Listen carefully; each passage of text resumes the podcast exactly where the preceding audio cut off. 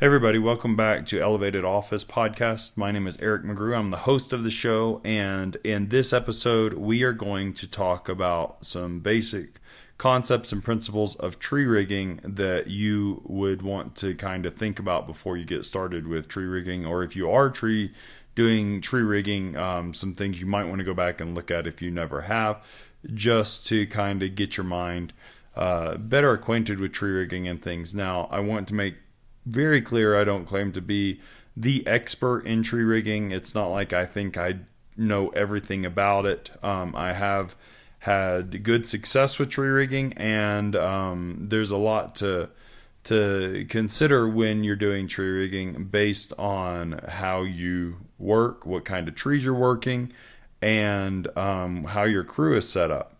So, with that in mind, know that this is just one perspective and that there's a lot of information out there that is both good and bad.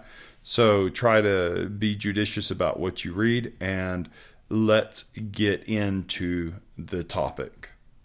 So, before we get started in talking about tree rigging for episode 19 of season 2 of Elevated Office, we're going to, of course, mention our sponsors. Um, Elevated Office has been very, very happy to have two consistent sponsors with us. One sponsor, of course, is Weaver Arborist. They have been producing tree gear and arborist uh, associated gear for a long time. They have a lot of good products and they are actively working to update many of their products as well as be innovative with new products that they're putting out on the line. Um, they've been uh, a huge help to Elevated Office, so I'm very thankful for that. And also, um, it's nice that they are relying on tree climbers and arborists to help them out. And in that case, I, I am one of their innovators as well as one of their product analysts. And it's nice to see that um, what there is that can be bettered, they're willing to look at those things and make adjustments. Plus, they're willing to look at new devices and equipment that might make your and my life safer and better. So, look for new products uh, to come out and be released with Weaver in the relatively near future. Also, continue to look back at their product listing at weaverarborist.com for adjustments to current products that they have. And also, keep an eye on Eric underscore McGrew. That's E R I C underscore McGrew, M C G R E W on Instagram as well as eric.mcgrew.77 on Facebook and Eric Jim Andes E R I C J E M A N D E S on YouTube for various giveaways that we are working together with, where um, many of them I hand paint uh, different products and do giveaways with Weaver as well as just give away uh, Weaver's products and some products from Gap Arbor Supply as well. So the next uh, company that has been supporting me for a while now, and I'm super stoked on them, is Gap Arborist Supply. If you haven't gone to gaparborsupply.com, definitely go check them out. Their pricing is super competitive with all the brands that you probably shop at for pricing reasons. Uh, but you get a couple of really good benefits. One is that they actually know what they're talking about. Ray and Kyle have been in the industry for a while. They actually understand what it is that you and I, as arborists and climbers, are looking for. They have free shipping on their products, and their pricing is super competitive. They also do in house stitching, uh, so they can stitch eyes for your ropes and different things like that. And on top of that, they are producing some really cool products like their own uh, adjustable friction saver that I'm currently running and really, really like. So definitely go check out gaparborsupply.com. And if you have any questions or can't find something on the website, call them up and talk to Ray or Kyle directly and see if they can't help you out with the questions that you have. So don't think you'll just be disappointed. Really, really recommend them. And even if they weren't my sponsor, I would still be buying from them. Completely truthful to you guys. All right.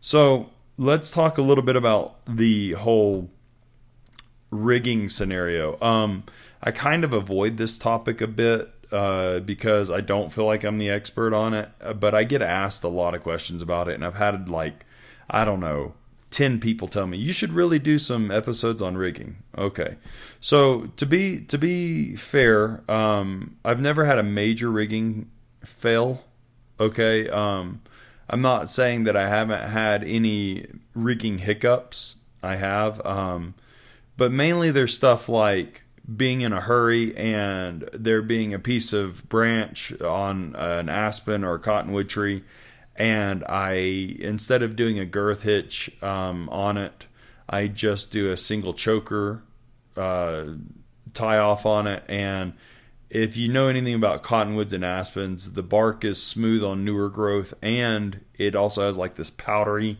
kind of um, pollen, dust, whatever on it, and sometimes the choker will slide off of it. And to be fair, I've only had that happen to me twice once because I was just in a rush and wasn't thinking. The second time was actually not so much my fault, um, but the girth hitch was around a nub on the back side of the branch that I thought would hold it.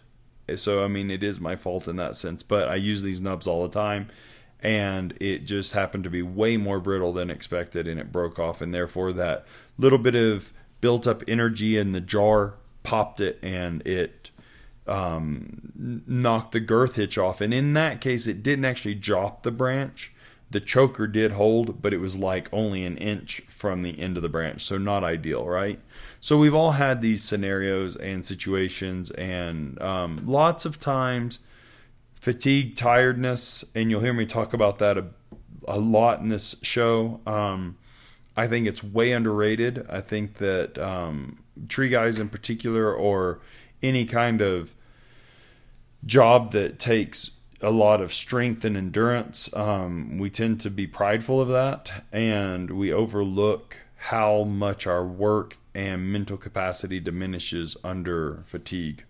So, um, the uh, you know I, I, was in a rush and I, I did it because I needed to get it done on one of them and the other one was I was just tired and it was like it's good enough let's go and there you have it right? So you have these scenarios. So when it comes to tree rigging and things like that smaller brush and things not such a big deal. Um, you know you you have all these topics about uh, using carabiners for tie-offs because they're not side load rated and all these kinds of things which you have to use your own judgment on that. Have i ever used a carabiner as a um, mechanical terminal on a choker for quick access to small branch rigging?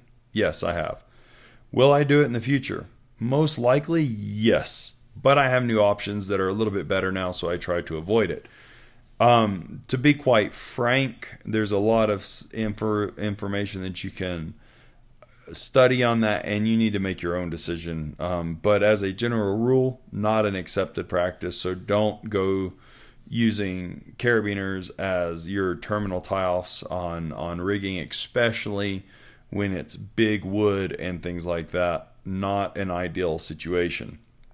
But before you start really rigging and getting into the complicated scenarios of rigging, um, I would say that there's a lot of information that you could kind of look at. Um, Mark Chisholm, of course, who's really well known for his rigging capabilities and techniques, is a guy that has written numerous articles on it. Um, treebuzz.com, you can find a bunch of those, and I really recommend the read. Um, and he does them for standard rigging and for crane removal. So go check him out. Um, Educated Climber has some interesting information on it that he's kind of experimented with and found. And once again, a lot of this is um, some of it's like Mark Chisholm stuff is is really specifically um, what's the word for it? Uh, academic. Um, the guy definitely knows what he's doing, and um, I know that uh, Taylor Hamill with DMM has done some rigging uh, information and uh, you know things seminars online that you can find that are very calculated and mathematically precise and let's face it, guys, if you're going to be in this industry, if you're not using math, then you're using guesswork at best, and eventually it will catch up with you. So definitely go check out some of those guys and look at new techniques and get outside the box a little bit with equipment and techniques, but within the realm of safety. Um, one of the new devices that I use quite a bit is the rigging wrench. I really like that thing. Um, don't forget techniques such as top ties uh, and tip ties versus negative rigging all the time. Um, you know, you can do uh, balancing slings and spider legs or whatever, crow's foot, whatever you want to call it, depending on who you talk to. Uh, you can use a lot of different uh, simple things for small and quick rigging that are totally approved. Um, of course, steel rigging rings are a, a, thing that you can use. The um, the aluminum X rings, or you know what I mean, uh, rigging rings in that sense, are uh, totally appropriate. You have safe blocks that can help you out. Of course, porta wraps. Um, and then of course you have all these things like I use. I also own a Stein. What is it? The 3001 with the winch on it. Um, not quite a Harken, you know, uh, a GRCS, but definitely handles a lot of material. And also I use a uh, rope jack uh, for a lot of things. And then, of course, I have my favorite pulleys that I use, and uh, there's just a ton of stuff. So, while this episode really is kind of getting you into the mindset of what you can use, um, I also recommend getting you a um, manual Samson or one of the other likes. Um, what are those things called? Uh, the wet log uh, the the green log calculators, and those are super handy. I think everybody should have one. Of course, you can calculate some things online. However, where I'm at, I don't always have internet signal, so I, or phone signal, so I really prefer to have um, the manual calculator, uh, which is that little wheel that you spin. Makes it much more predictable for things. And I also recommend that you work with what you feel comfortable with. Um, get a rope, practice with that rope, work with that rope, play with that rope, and if you like that rope, then stick with it. Um, there's different rigging ropes for different scenarios, of course. I have some bull rope that's three quarter inch that I rarely use, but I use it under specific needs. And then I have um, some Teufelberger that I use for um, it's I want to say five eighths or half inch that I use for um, regular rigging uh, for just about everything, and I really like that rope a lot. Uh, Zephyr, my contract climber, has some very static rope that we use from time to time, and and you need to really kind of understand what each of these do. Um, and how they react. And the more you practice and work with one rope, the better you have control of it, and the better that rope will work for you and create a safe environment for complicated rigging. Um, I've learned how my Teufelberger works in both the rigging wrench and in the uh, safe block, as well as in different pulleys. And different pulleys do have different reactions based on the way the sheave is formed, based on the way that the cheek plates are formed. Um, for instance, if you're running a uh, Omni from Rock Exotica, then of course you have the swivel point at the top, and those swivel points change the way that your rigging reacts and things versus if it's a static cheek setup and attachment bushing at the top like my ISC is, and it's the sling that's twisting. Um, you have dead eye slings, you have pocket slings. You have all these things that change the way that your rigging reacts. Uh, Zephyr likes things to be very tight and very little play in them. So he pretty much uses a dead eye sling because he wants it to be tied up against the branch. And then he uses an Omni pulley because he likes the way that it swivels and it keeps the rope from binding on the cheek plates as easily. Um, I don't really care that much, to be honest, when I'm in the tree. Um, I'm not saying he's wrong, it's a preference. I run a pocket sling, which creates more slop in the um, there's a more there's a lengthier tell between the branch and the um, bushing for attachment on the on the pulley.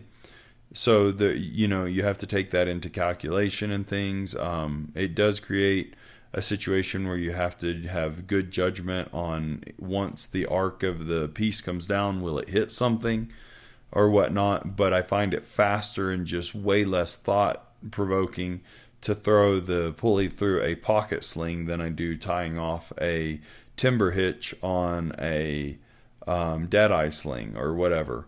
So once again, one being right and one being wrong, not really the question here. It's what you feel comfortable with. And if you don't feel comfortable in the tree, and if your rope handler doesn't feel comfortable on the ground, you're both going to have a bad day. So um, we'll talk about some of the products that I use more in depth, some of the techniques that I use um, more in depth. Uh, you know, in what scenarios I kind of use those in, and some of the concepts that others have told me about that you may or may not want to uh, implement in your rigging and see um, if some of this information can be beneficial for you. So, this is just one episode this week. Um, there will at least be two, but probably more. So, you stop back by, check out Elevated Office Podcast. Don't forget to go by and check out weaverarborist.com and gaparborsupply.com as well check out my social media stuff and uh, let me know what you think and give me a heads up if there's any topics that you want me to talk about as well and keep an eye out for the next episode where we'll be talking about some of the less um, talked about rigging equipment that i use and how i use it what you might think about some of it so i'll be going over a number of pieces of equipment and you might have not really understood the benefit of those, or you might not know as much about the product as you would like. So you might like that episode. So until then, be safe out there, and I'll see you in the next one.